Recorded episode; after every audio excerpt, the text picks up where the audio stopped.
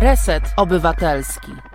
Wybiła godzina 17 i minuty dwie, więc to oznacza, dlatego że jest niedziela, że czas na kolejną naszą audycję Sexpress z Pontonem. Dzisiaj e, Sexpress z Pontonem jest ze mną. Ja się nazywam Finka Heinemann. Tam, jak widać, towarzyszy nam e, mój kot, który robi to, co każdy przyzwoity kot powinien robić w kamerze, czyli.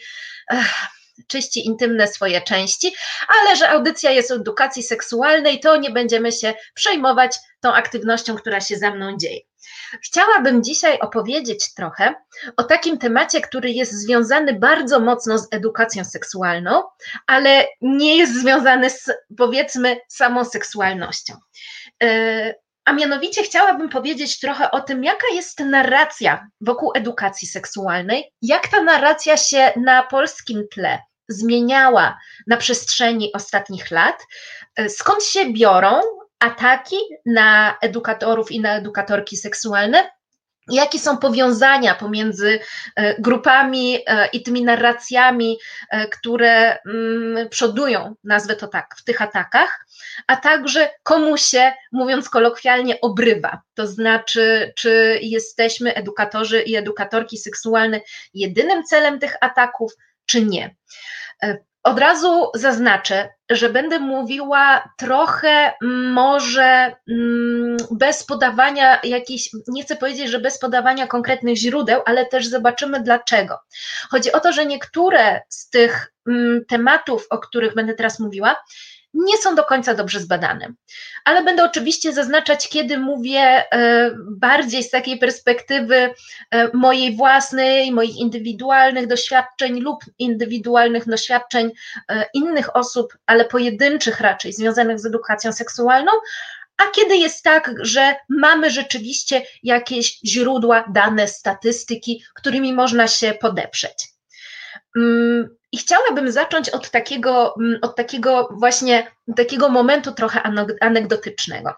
Otóż grupa Ponton e, jest już e, działającą na rzecz edukacji seksualnej formacją od mniej więcej 20 lat. I początkowo była to taka grupa, która e, to była nieformalna grupa, kilka młodych osób, która postanowiła po prostu działać na terenie Warszawy, ponieważ te osoby akurat były z Warszawy lub akurat wtedy w Warszawie przebywały.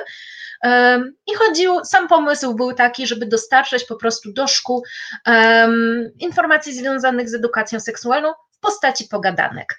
E, czyli chodziło o takie warsztaty, o takie spotkania z młodymi osobami i prowadzone przez osoby, które są niewiele starsze. Czyli założenie było takie, to się nazywa peer-to-peer education, czyli taki model edukacji, gdzie um, w roli osób, które prowadzą zajęcia, występują um, właśnie osoby takie, które może niekoniecznie mają formalne wykształcenie, ale mają doświadczenie i chęci. I właśnie miło jest bardzo e, zobaczyć sobie po prostu tę w ogóle interakcję pomiędzy osobami, które są w podobnym wieku. To ma bardzo duże, mm, dużo po prostu zalet, bo rozmawiają wtedy osoby, mm, które po prostu dobrze się rozumieją.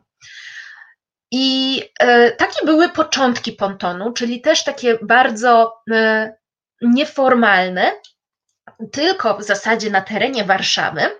E, oczywiście w innych miastach też działały różne grupy, m, mm, które e, no, miały podobny zakres, natomiast e, Ponton po prostu teraz wyrósł na taką jedną z najbardziej znanych grup. Natomiast e, nie jesteśmy jedyną grupą w Polsce zajmującą się edukacją seksualną. I był taki czas, e, kiedy Edukacja seksualna była w Polsce traktowana, powiem kolokwialnie, trochę po macoszemu, ale też powiem, co to dokładnie znaczyło. Przy czym jeszcze podkreślę, że to są czasy, gdzie ja jeszcze byłam w podstawówce i w gimnazjum, więc ja byłam odbiorczynią e, tych zajęć, natomiast nie miałam jeszcze okazji zobaczyć, jak to wygląda z tej drugiej strony.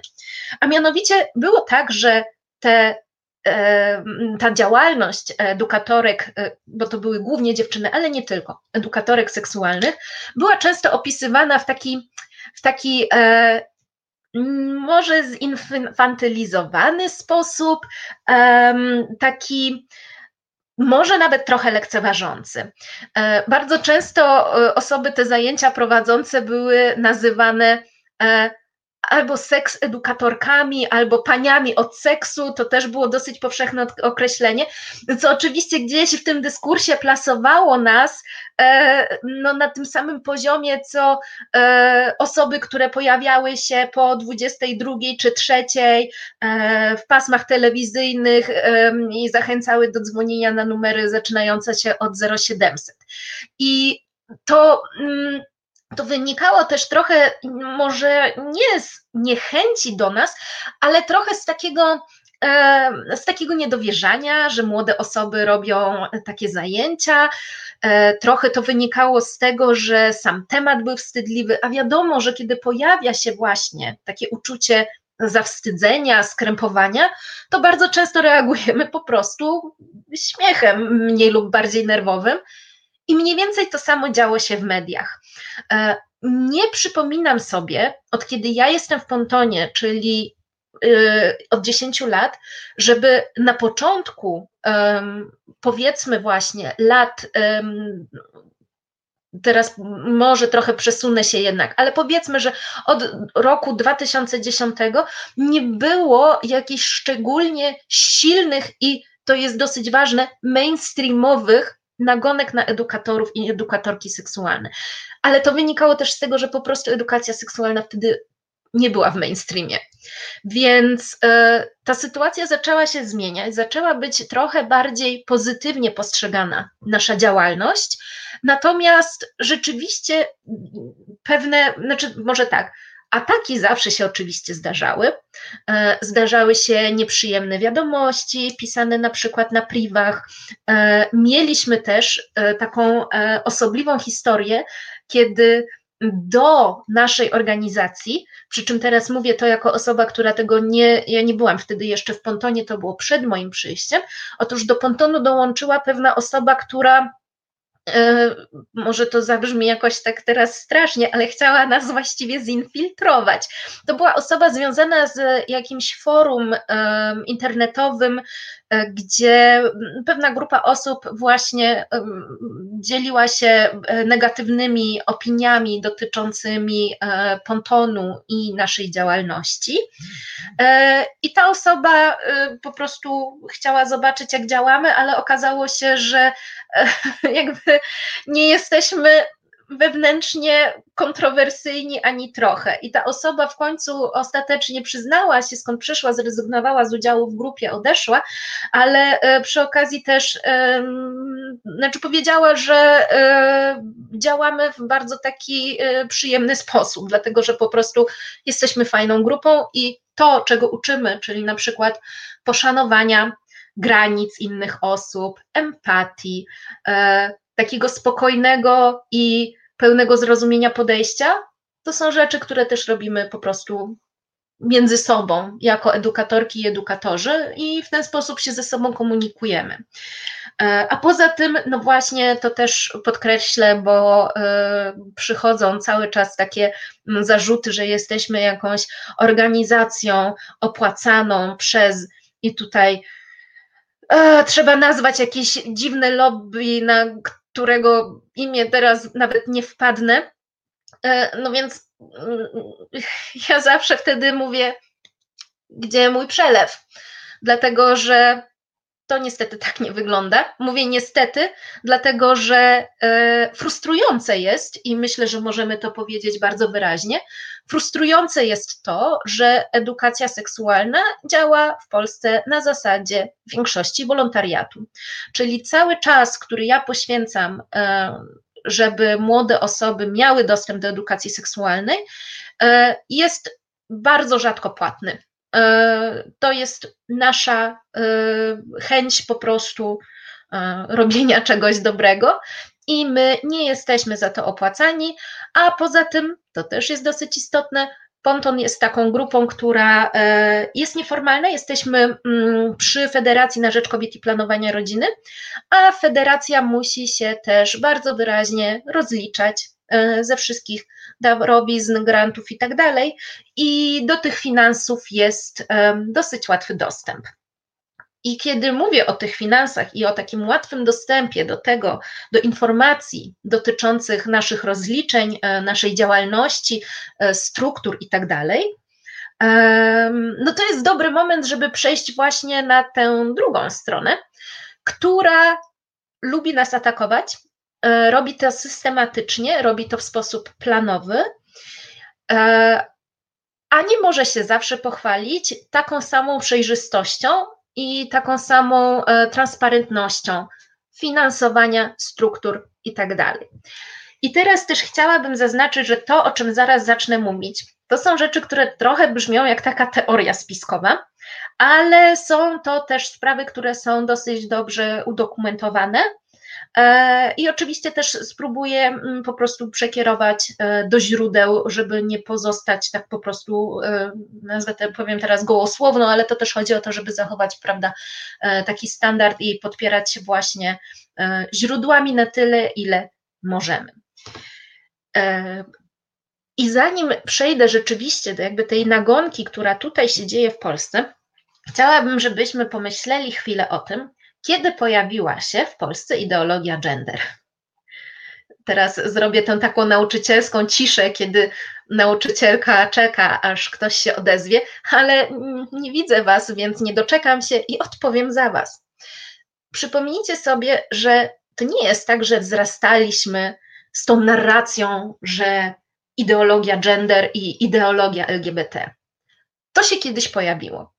I byłam bardzo zaskoczona e, sposobem, w jaki się to pojawiło, i powiem coś, co już być może mm, o tym wspomniałam albo w ostatniej mojej audycji, albo przy okazji jakichś innych e, wywiadów czy wypowiedzi. Otóż w 2016 roku byłam uczestniczką mm, takiego zjazdu feministycznego, e, który miał miejsce w Brukseli, i tam było 60 osób, głównie kobiet z głównie z Europy, z różnych krajów Europy. I miałyśmy okazję wtedy poznać się, trochę mm, poplanować różne działania, ale też po prostu wymienić się informacjami dotyczącymi tego, co się po prostu w różnych u nas krajach dzieje. I byłam naprawdę wtedy zaskoczona, że um, dziewczyna z Chorwacji powiedziała, że tak, u nas przecież też biskup mówi o ideologii gender. I powiedziała, tak oczywiście po, po chorwacku, mniej więcej to, co tam u nich się wtedy działo. I ja byłam wyjątkowo zdziwiona tym, dlatego że nie sądziłam po prostu, że e, ta narracja jest tak międzynarodowa. E, o co dokładnie chodzi? To znaczy, chodzi o właśnie budowanie, po pierwsze, o wprowadzenie terminu ideologia gender. Po drugie, o budowanie tej narracji mówiącej na przykład o tym, że tradycyjna rodzina to i tamto. Nietradycyjna rodzina burzy y, porządek społeczny. Mm, to było stosowanie całych takich, teraz na poziomie językowym, takich całych sformułowań y, dotyczących na przykład właśnie porządku rodziny, świętości rodziny, y, mm, takiego bardzo mocnego podziału na dwie płcie i mm, takiego budowania poczucia zagrożenia związanego z tym, że przychodzą ludzie z zewnątrz i próbują nam, i tu jeszcze warto podkreślić, czy przypomnieć ten termin cywilizacja śmierci, e, że próbują nam ten nasz tradycyjny chrześcijański porządek zaburzyć. E, I zaczęłyśmy w pewnym momencie rozmawiać z grupą osób. E, ja z Polski, osoba z Chorwacji, osoba Y, z Gruzji, osoba ze Słowacji, y, osoba z Czech. I nagle się przekonałyśmy, że ta narracja jest wszędzie taka sama. To znaczy, że jak przełożymy to na angielski, a ponieważ część z tych, tych języków jest bardzo blisko spokrewniona, to nawet nie trzeba było części z tego przekładać. Po prostu to były całe frazy i działania, które były bardzo podobne. I pamiętam nawet, że wtedy byłam taka, y, znaczy z jednej strony wzburzona, a z drugiej strony też y, muszę przyznać, że to wzbudziło taki mój podziw, bo pomyślałam sobie, o rety, dlaczego my nie możemy złączyć się po prostu ponad krajami i próbować jakby wprowadzać podobną, tylko kontrnarrację. Byłam rzeczywiście wtedy bardzo, bardzo tym zaskoczona. No a kilka lat później, dużo takich moich właśnie, to, to była taka anegdotyczna, taka anegdotyczna moja realizacja, ale rzeczywiście one się, one się potwierdziły. Więc teraz jeszcze tylko bym chciała e, dodać, jak to właśnie wyglądało w Polsce. To znaczy, po pierwsze, mniej więcej w okolicy 2014 roku pojawia się ten termin ideologia gender. I możemy nawet spojrzeć na wykresy chociażby wyszukiwań, zapytań e, do wyszukiwarek no oczywiście najlepiej jest skorzystać z Google'a, wydaje mi się, że to jest naj, najbardziej e, takie dostępne. E, I po prostu jakie było użycie tego terminu. No i się właśnie okaże, że to nie było tak, że ten termin po prostu istniał u nas od zawsze, bo on został w pewnym momencie dopiero wprowadzony. I okazuje się, że w innych krajach, e, czyli w tym wypadku na przykład właśnie Chorwacja czy Słowacja, że tam się zadziało podobnie. I to był też ten moment w Polsce, kiedy edukacja seksualna zaczęła wchodzić trochę bardziej do mainstreamu. To znaczy, że ta dyskusja o edukacji seksualnej sprawiła, że więcej osób w ogóle usłyszało o tym, że coś takiego jest, że jest taki problem, że my tej edukacji seksualnej nie mamy. Ponton zaczął się przebijać i tu niestety też jest tak, że trudno mi się mm, podeprzeć czymś takim konkretnym, e, ale jako edukatorki e, wiemy to chociażby dlatego, że zaczęłyśmy otrzymywać właśnie mniej więcej od tego czasu więcej telefonów z innych miast zaproszeń, zapytań, próśb o przeprowadzenie zajęć, pomimo tego, że fizycznie działamy mm, najczęściej na terenie Warszawy. E, zaczęły też się pojawiać inne grupy w innych miastach, zaczęły też być po prostu bardziej takie słyszalne i też edukacja seksualna i ta tematyka edukacji seksualnej trafiła do mediów, ale do trochę innych mediów niż e, wcześniej. A mianowicie mm, Wcześniej było tak, że na przykład edukatorki pontonu były zapraszane do e, telewizji śniadaniowej, do jakichś takich segmentów w radio, do komentarzy, ale raczej w lokalnych pasmach i do lokalnych e, na przykład gazet. Mm, to się zaczęło trochę zmieniać. To znaczy, mniej więcej od pięciu lat tak bym to określiła, chociaż to też jest coś, co trzeba byłoby dokładnie sprawdzić, ale mamy nawet dostępną na stronie Pontonu listę naszych wystąpień medialnych, gdzie po prostu okazuje, że od kilku lat trafiamy też z naszymi komentarzami właśnie do mainstreamu, czyli na przykład do setek e, w wieczornych wydaniach wiadomości. Jesteśmy zapraszani i zapraszane jako goście i gościnie do e, programów na żywo i niekoniecznie tylko śniadaniowych, tak? Czyli jesteśmy e, obecni też w różnych takich momentach, kiedy rzeczywiście trzeba skomentować jakieś bieżące wydarzenia, ale nie tylko na poziomie lokalnym, ale po prostu na całym poziomie państwowym. Więc widać, że tematyka, to co się dzieje e, wokół edukacji seksualnej, wyszło bardzo z tego takiego niszowego obszaru, rozlało się na mainstream i ma to swoje i dobre, i złe strony. Po pierwsze, to sprawia, że ten dyskurs dotyczący edukacji seksualnej bardzo się spolaryzował. To znaczy, że trudniej jest znaleźć wypowiedzi, które byłyby gdzieś pomiędzy, że nie jesteśmy ani za, ani przeciw, że dostrzegamy rację obu stron. Wcześniej było tak, jeżeli się przejrzy właśnie jakieś mm, wywiady z nami, jakieś mm, artykuły, gdzie pojawiają się komentarze dotyczące edukacji seksualnej. Często było tak, że e, na przykład obok komentarza osoby z pontonu był komentarz osoby z jakiejś bardziej konserwatywnej grupy, ale rzeczywiście te komentarze były wyważone. Teraz raczej jest tak, że nasze komentarze są mocniejsze, też dlatego, że wymaga tego trochę sytuacja, ale też dlatego, że po prostu e, ponton trochę urósł i e, po prostu stali, no podjęliśmy, podjęłyśmy taką decyzję, żeby też e, po prostu silniej opowiadać się za, za swoimi racjami, ale tak samo się dzieje po tej drugiej stronie.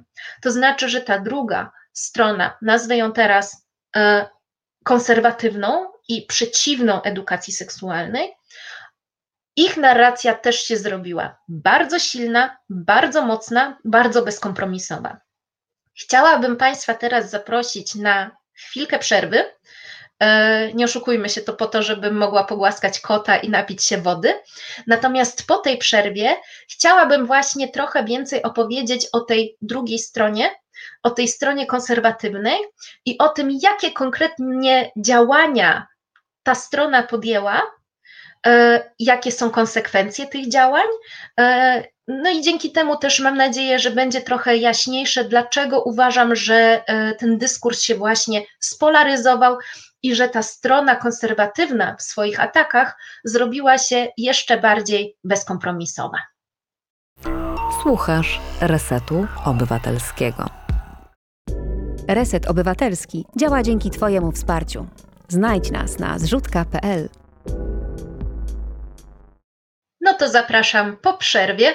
Kot został pogłaskany, ja się sama e, napoiłam, więc możemy wrócić w takim razie do e, naszych mniej lub bardziej spiskowych teorii, e, a mianowicie do agendy Europe. Proszę sobie przypomnieć ten wyjątkowy czas e, kilka lat temu, gdy zaczęły się osoby przygotowywać z, e, do czarnego protestu. I naprawdę niesamowite jest to, że właśnie w tym czasie, kiedy e, dział się w, w Polsce czarny protest, e, zadziała się również inna rzecz, a mianowicie w hotelu Mercure, o ile się nie mylę, w Warszawie, odbył się zjazd e, liderów różnych konserwatywnych ugrupowań zrzeszonych pod tak zwaną agendą Europe. E, są po prostu papiery, które wypłynęły e, z tej agendy. Można pomyśleć o tej agendzie po prostu, czy może o tym wydarzeniu, jako takiej po prostu konferencji, gdzie doszło do wymiany myśli różnych osób zaangażowanych w bardzo konserwatywne działania e, w ramach konserwatywnych grup, głównie grup europejskich, ale nie tylko. E, polskim, może nie odpowiednikiem, ale po prostu polskim uczestnikiem, czy grupą właśnie w Polsce, która jest zrzeszona e, przy tych działaniach, jest Ordo Juris, czyli w całości e, Instytut na Rzecz Kultury Prawnej Ordo Juris. I nie chcę teraz bardzo wnikać w całą strukturę Ordo Juris, ale chciałabym odesłać w takim razie, e, po pierwsze do źródeł, które są dostępne w internecie. Wydaje mi się, że jednym z lepszych źródeł, które opisują powiązania grupy Ordo Juris z innymi organizacjami, e, czyli i z Instytutem, przepraszam, z Fundacją Piotra Skargi, i z innymi grupami konserwatywnymi e, z Hiszpanii i z Brazylii, e, będzie książka Klementyny Suchanow to jest wojna. E, książka ma swoje e, wady i zalety. Zdaję sobie też z tego sprawę, że Klementyna Suchanow jako osoba oskarżona o przemoc jest trochę kontrowersyjna i też to chciałabym zaznaczyć, chociażby dlatego, że mówimy też po prostu w takim kontekście, gdzie po prostu należy to podkreślić. Kropka Książka Klementyny Suchanow e, bardzo dobrze opisuje właśnie, jakie są e, połączenia pomiędzy e, tymi organizacjami i przedstawia też taką, mm, taką może nie strukturę, ale taką linię czasową, kto, kiedy, gdzie, z kim się spotkał. Część tego, o czym pisze Suchanow, jest też udokumentowana, to są źródła dostępne, część niestety nie, tym sensie, że są to, jest to po prostu jej własna dziennikarska praca i powolne dochodzenie do tego, kto się z kim spotkał i gdzie.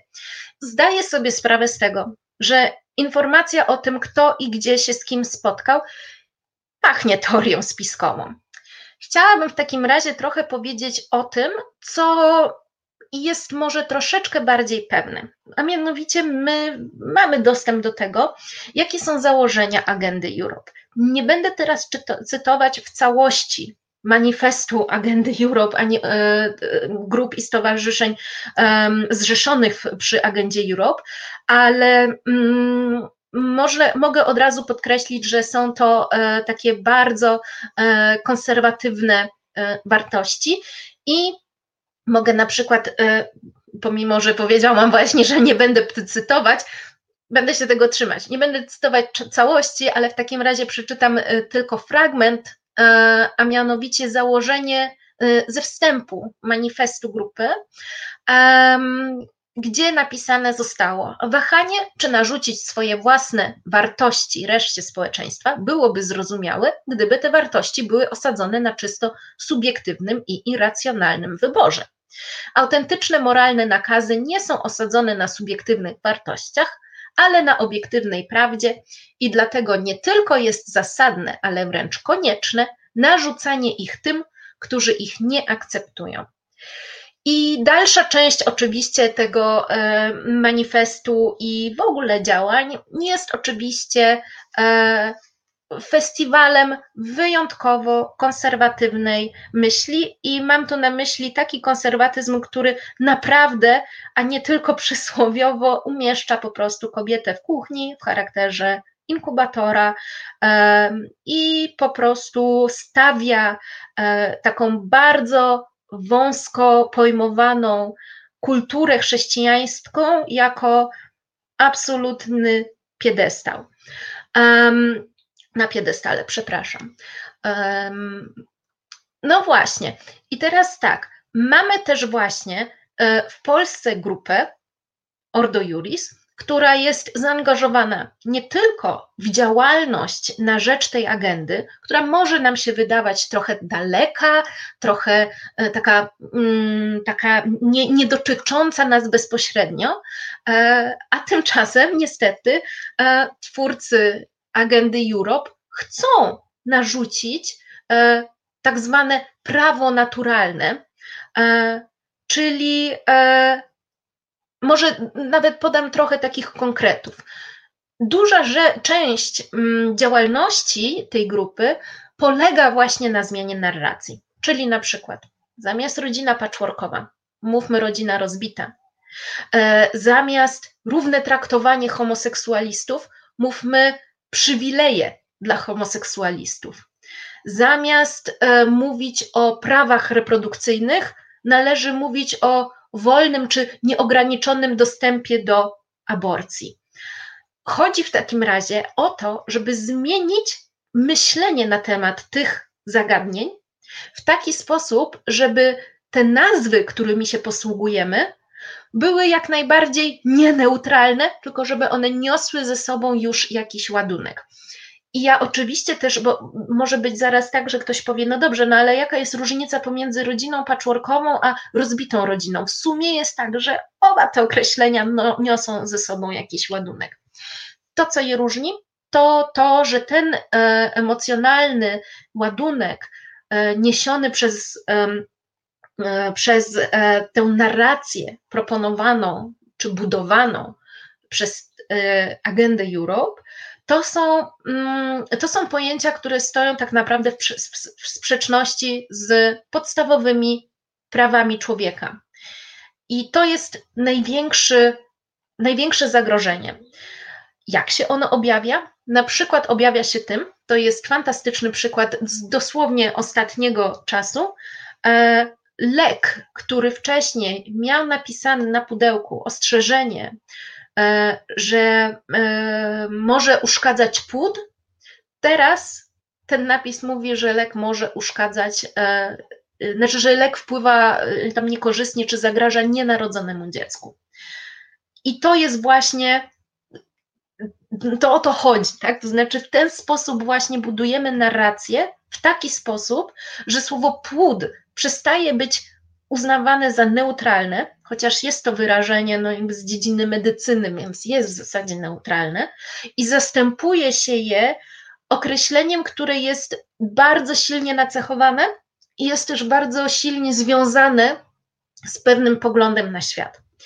I to jest coś, co, bo teraz ktoś jeszcze może powiedzieć, że to od, od, odchodzi od edukacji seksualnej, tylko że to są właśnie te powiązania. To znaczy, to jest to, co sprawia, że ta narracja szkodzi nie tylko nam, jako edukatorom i edukatorkom seksualnym, ale też e, innym grupom, które zajmują się prawami kobiet, prawami osób LGBTQ, prawami obywatelskimi e, i takim w ogóle szeroko, poje...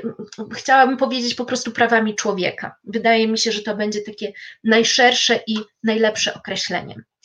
Chciałabym jeszcze powiedzieć o takim innym przykładzie, który jest też taki bardzo wyraźny, bardzo konkretny. Otóż, e, jeżeli się teraz nie mylę, nie mylę to bodajże w roku 2018 e, pojawił się pod koniec 2018 roku, pojawił się w Polsce taki projekt, który przewidywał, że karane będzie dopiero drugie pobicie, jeżeli zajdzie przemoc w rodzinie.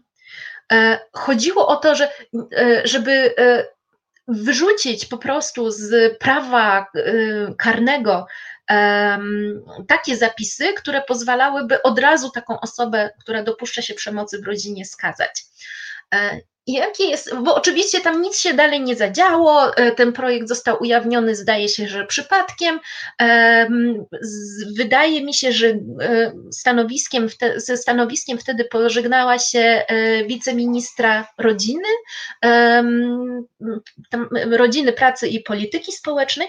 To, co jest dosyć istotne jeszcze, to to, że ten projekt pomimo tego, że był tylko mm, propozycją, projektem mniej lub bardziej oficjalnym, e, ten projekt był wyjątkowo podobny do projektu rosyjskiego. I ten projekt rosyjski został przez e, Putina podpisany i jest teraz obowiązującym prawem. E, chodzi o to, żeby zdekryminalizować przemoc domową, i uznać y, przemoc po prostu za akt, y, za akt y, kryminalny dopiero wówczas, gdy trwa dłużej niż rok. E, I musi być tam jeszcze systematyczny. Więc de facto sprawia to, że jeżeli dojdzie w rodzinie do pobicia, do przemocy domowej, e, jeżeli jest to przypadek jednorazowy, to podlega to teraz pod, pod prawo nie karne, ale administracyjne. Czyli de facto zostało, znaczy ja też rozumiem, że tutaj to, trochę jest tak, że to są jakieś takie prawne e, zawiasy, ale mam nadzieję, że to jest dosyć jasne, e, nawet jeżeli teraz trochę to uproszczę, e, że po prostu dekryminalizujemy przemoc domową, umieszczamy ją pod prawem administracyjnym niekarnym, czyli też zmniejszamy jej rangę. Ważne jest jeszcze to, co się działo w Rosji, e, kiedy prawo to było przedstawiane i wprowadzane. Przedstawiała je pewna bardzo, bardzo konserwatywna posłanka, e, która też właśnie, kiedy prawda, trwała debata na, nad tym prawem, posługiwała się takim bardzo charakterystycznym słownictwem czyli mowa była na przykład o jedności rodziny, o tym, że e, rodzina jest e, najwyższą wartością, że nie można jej rozbijać, że państwo nie powinno się wtrącać w sprawy, w sprawy rodzinne. I to jest naprawdę niesamowite, jak bardzo ta narracja z innego kraju jest podobna w naszym kraju oraz, że ten rezultat tej, e, tej narracji E, objawia się potem w bardzo podobnych aktach prawnych albo propozycji, e, propozycjach aktów prawnych. E, nie chcę nawet teraz już wnikać w to, jak trudna jest sytuacja kobiet w Rosji. Taka działająca na wyobraźnię statystyka mówi, że co 40 sekund w Rosji ginie kobieta E, z powodów, czy na skutek przemocy domowej. I dla mnie to jest niesamowite, że właśnie że mamy takie konkretne przykłady i możemy bardzo łatwo prześledzić też ścieżki tej narracji, e, która prowadzi w innych krajach do uchwalania praw, które de facto nas cofają w, w ochronie kobiet, w ochronie ofiar, w ochronie dzieci. E, i ogólnie w poziomie poszanowania praw człowieka. I ja rozumiem też, że to może być trochę zaskakujące, że o tym mówimy właśnie w charakterze, w charakterze, czy może w kontekście edukacji seksualnej. Natomiast e, to jest jakby cały czas e, jedna i ta sama próba, jedna i ta sama grupa, nawet jeżeli jest w różnych krajach, która usiłuje wprowadzić bardzo podobne E, rozwiązania prawne. To po pierwsze, ale po drugie, chodzi też właśnie o to, żeby utrudnić takim osobom jak nam, edukatorzy i edukatorki seksualne, naszą pracę i nasze życie, ale też po to, żeby nas yy, nastraszyć, żeby sprawić, że niektóre nasze działania, które wcześniej były naprawdę proste, yy, po prostu stają się trudne. Mam tutaj na myśli teraz takie działania, jak na przykład wprowadzanie, może inaczej, nie wprowadzanie, ale zapraszanie do szkół organizacji z zewnątrz, ponieważ oczywiście pojawiły się pomysły, żeby to, żeby to e, zapraszanie e, trochę ograniczyć co oczywiście uderzyłoby w edukatorów i edukatorki seksualne, także w działalność chociażby antydyskryminacyjną, której szkoły nie prowadzą, e, a prowadzą to najczęściej po prostu wyspecjalizowane grupy z zewnątrz. Natomiast najbardziej chyba znany projekt to jest oczywiście projekt pod nazwą e, bardzo mylącą Stop Pedofilii, i ponieważ ostatnio dostałam kilka e, dziennikarskich zapytań e, o to, co się w ogóle dzieje z tym projektem, to chciałabym właśnie w następnej części dokładnie o tym powiedzieć. Czyli chciałabym e, w następnej części przejść już do samej edukacji seksualnej. Jak ta negatywna narracja wpływa bezpośrednio na edukację seksualną, a także, no właśnie, znaczy oprócz tego, jakie są konsekwencje tej narracji, to co można w związku z tym zrobić i co robimy robimy jako edukatorzy i edukatorki i mm, jakie są e, nasze, nasze e, nadzieje i nasze spojrzenie w przyszłość. I o tym będzie za chwilę, jak zrobimy kolejną małą przerwę, znowu na głaskanie kota i znowu na szklankę wody. Zapraszam za chwilę. Słuchasz Resetu Obywatelskiego. To jest Reset Obywatelski. Tworzymy go razem. Dołącz do nas na YouTube, Facebooku i Twitterze. I wracamy e, do audycji Sexpress z Pontonem. E, w poprzednich częściach mówiłam o tym, jaka jest e, taka, taka konserwatywna narracja dotycząca edukacji seksualnej, ale nie tylko, a mianowicie chodzi w ogóle o, taką, o takie zbicie i próbę zmiany kierunku e, podążania legislacji, ale też w ogóle takiego publicznego dyskursu e, związanego z, powiem teraz szeroko, prawami człowieka. Natomiast jak to się przekłada teraz na samą edukację seksualną w Polsce? Otóż chyba takim najbardziej oczywistym i Znanym przykładem backlashu de facto, e, czyli takiej próby właśnie ukrócenia działań edukatorów i edukatorek seksualnych, jest projekt e, przygotowany przez e, Fundację Pro Prawo do Życia o nazwie Stop Pedofilii. Oczywiście ta nazwa jest szalenie myląca, bo jest to oczywiście świadoma manipulacja, no bo przecież jest tak, że jeżeli co, co chcemy zrobić z pedofilią? no, zastopować ją. Więc e, to powinno przecież się kojarzyć dobrze. I oczywiście to jest w takim razie bardzo trudne, no bo jak mamy walczyć z projektem, który nazywa się Stop Pedofilii? Haha, czyli co? Czyli jednak jesteście pedofilami, jeżeli nie chcecie e, projektu Stop Pedofilii.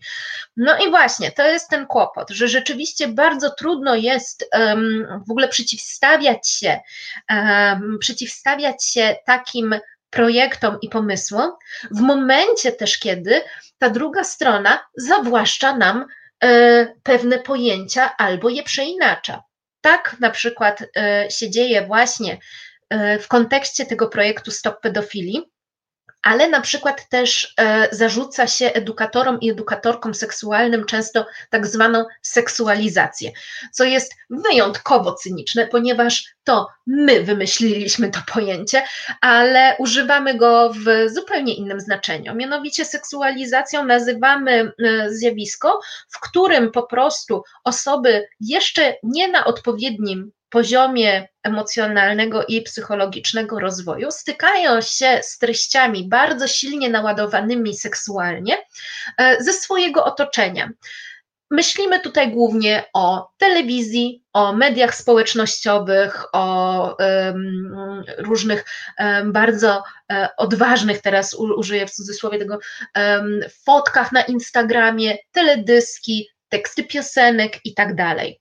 E, I to właśnie takie nasycenie e, tego przekazu e, i skierowanie go do młodych osób, tak że one otrzymują ten przekaz, ale nie mają jeszcze w ogóle narzędzi poznawczych, żeby cokolwiek z nimi zrobić, ten przekaz jest szkodliwy i, i to właśnie nazywamy seksualizacją.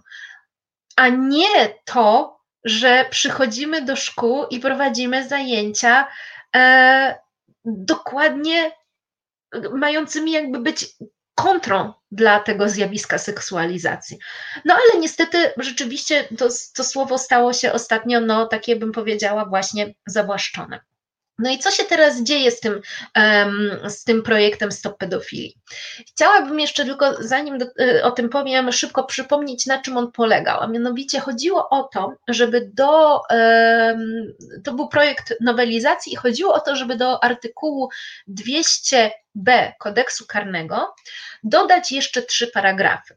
Mianowicie to są, e, to są e, zapisy e, dotyczące E, zachowań o charakterze pedofilskim. I ma tam, miał tam być zgodnie z tym projektem dodany również przepis obejmujący pochwalanie lub, teraz cytat, pochwalanie lub propagowanie podejmowania przez małoletniego obcowania płciowego. I szczególnie jeszcze dalej e, był, był paragraf, który mówi, kto propaguje lub pochwala podejmowanie przez małoletniego obcowania płciowego lub innej czynności seksualnej, działając w związku z zajmowaniem stanowiska, wykonywaniem zawodu lub działalności związanych z wychowaniem, edukacją, leczeniem małoletnich lub opieką nad nimi, albo działając na terenie szkoły lub innego zakładu lub placówki oś oświatowo-wychowawczej lub opiekuńczej, podlega karze pozbawienia wolności do lat trzech. I to jest zapis, który ma być wymierzony nie tylko w edukatorów i edukatorki seksualne, ale też na przykład w lekarzy, w nauczycieli jako takich, dlatego że no, e, jak może, znaczy interpretacja e, pochwalania lub propagowania podejmowania przez małoletniego czynności seksualnych jest tak szerokie, że naprawdę można byłoby trudno e, się w sądzie obronić. Czy jeżeli ja, a pamiętajmy, że w Polsce wiek zgody to 15 lat, czy jeżeli ja sobie 16-letni, która zgodnie z prawem może podejmować legalnie aktywność e, seksualną. Powiem, w jaki sposób się zabezpieczać i na przykład powiem jej, słuchaj, to są prezerwatywy, tak się ich używa. Czy to jest propagowanie? Czy to jest e, pochwalanie? Ja uważam, że to jest po prostu informowanie, ale ten zapis jest na tyle szeroki, że można byłoby go interpretować również w ten sposób. Pojawił się ten projekt. E, projekt był czytany w Sejmie i został skierowany do czytania w komisji blisko rok temu. Nawet na stronie e, Stop Pedofilii e, można zobaczyć, że projekt od skierowania do komisji minęło 11 miesięcy, 1 tydzień i 4 dni. I to też jest kłopot, dlatego że my nie wiemy, co się zadzieje potem z tym projektem dalej. On może w każdej chwili wypłynąć znowu, trochę tak jak ta sprawa z, mm, z tym wyrokiem e, pseudo-trybunału konstytucyjnego dotyczącym e, przesłanki e, embriopatologicznej w kontekście aborcji. No właśnie, no i to jest ten kłopot.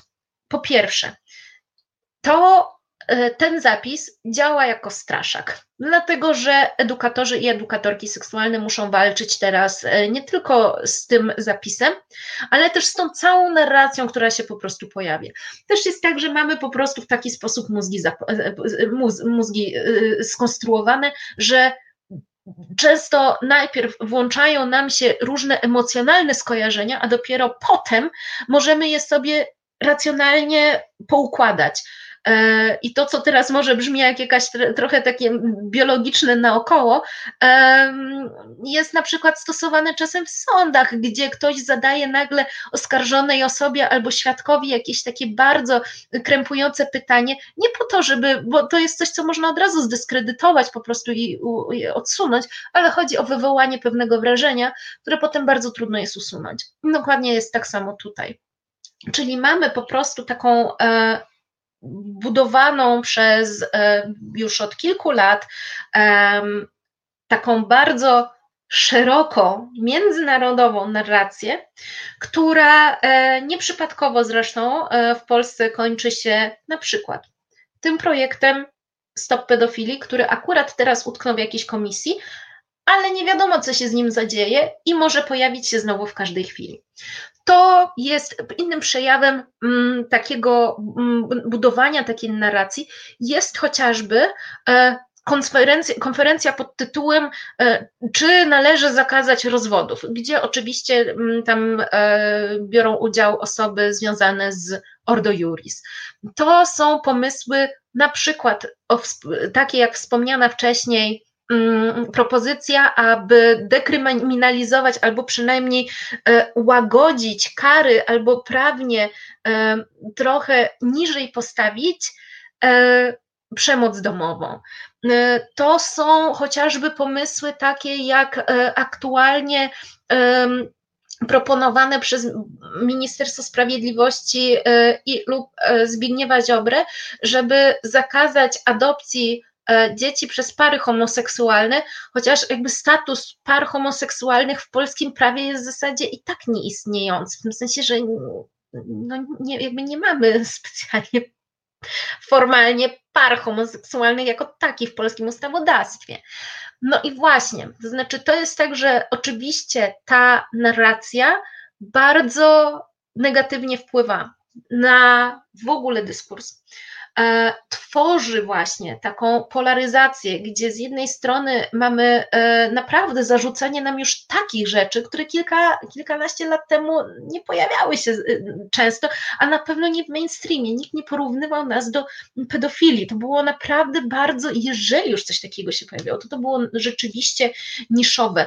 I nie chcę teraz na pewno tutaj mm, jakby, jeżeli ktoś ma jakieś bardzo złe doświadczenia sprzed kilku lat, to też nie chcę ich dyskredytować chcę raczej podkreślić to, co się dzieje w mainstreamie. Natomiast plusem jest tego to, że chociażby w niedawnym badaniu, o ile się nie mylę, Ipsosu, um, wyszło, że 84% e, badanych osób jest za wprowadzeniem edukacji seksualnej do szkół. To znaczy jest tak, że jest akcja i jest reakcja. I to jest to, czego my się tak naprawdę trzymamy. To znaczy widzimy, że zapotrzebowanie na edukację seksualną jest coraz silniejsze, zdajemy sobie sprawę z tego, że ta negatywna narracja jest bardzo silna, ale to paradoksalnie też sprawia, że ta pro-narracja, ta progresywna, ta y, pro-choice'owa, ta y, no taka popierająca nas, ona też urosła w siłę. Mniej jest osób, które jest po środku, ale więcej jest osób, które też bardzo jasno się opowiadają po naszej stronie. I na tym chyba możemy zakończyć. Pojawiła się w komentarzach jeszcze polecajka do książek, więc zachęcam też do spojrzenia, bo może coś tam znajdziemy i znajdziecie um, ciekawego. Um, Poza tym rzeczywiście też jeszcze chciałabym odesłać do źródeł, bo nawet jeżeli teraz o czymś nie powiedziałam, to to, o czym mówiłam, zwłaszcza jeżeli chodzi o powiązania pomiędzy konserwatywnymi grupami, jest dostępne. Myślę, że najlepszym e, tekstem będzie właśnie e, książka Słuchanow e, To jest wojna. I myślę, że z tą polecajką możemy skończyć. I Do zobaczenia za tydzień w kolejnym Sekspresie z Pontonem. Reset Obywatelski. To był program Resetu Obywatelskiego. Subskrybuj nasz kanał na YouTube, obserwuj na Facebooku i Twitterze.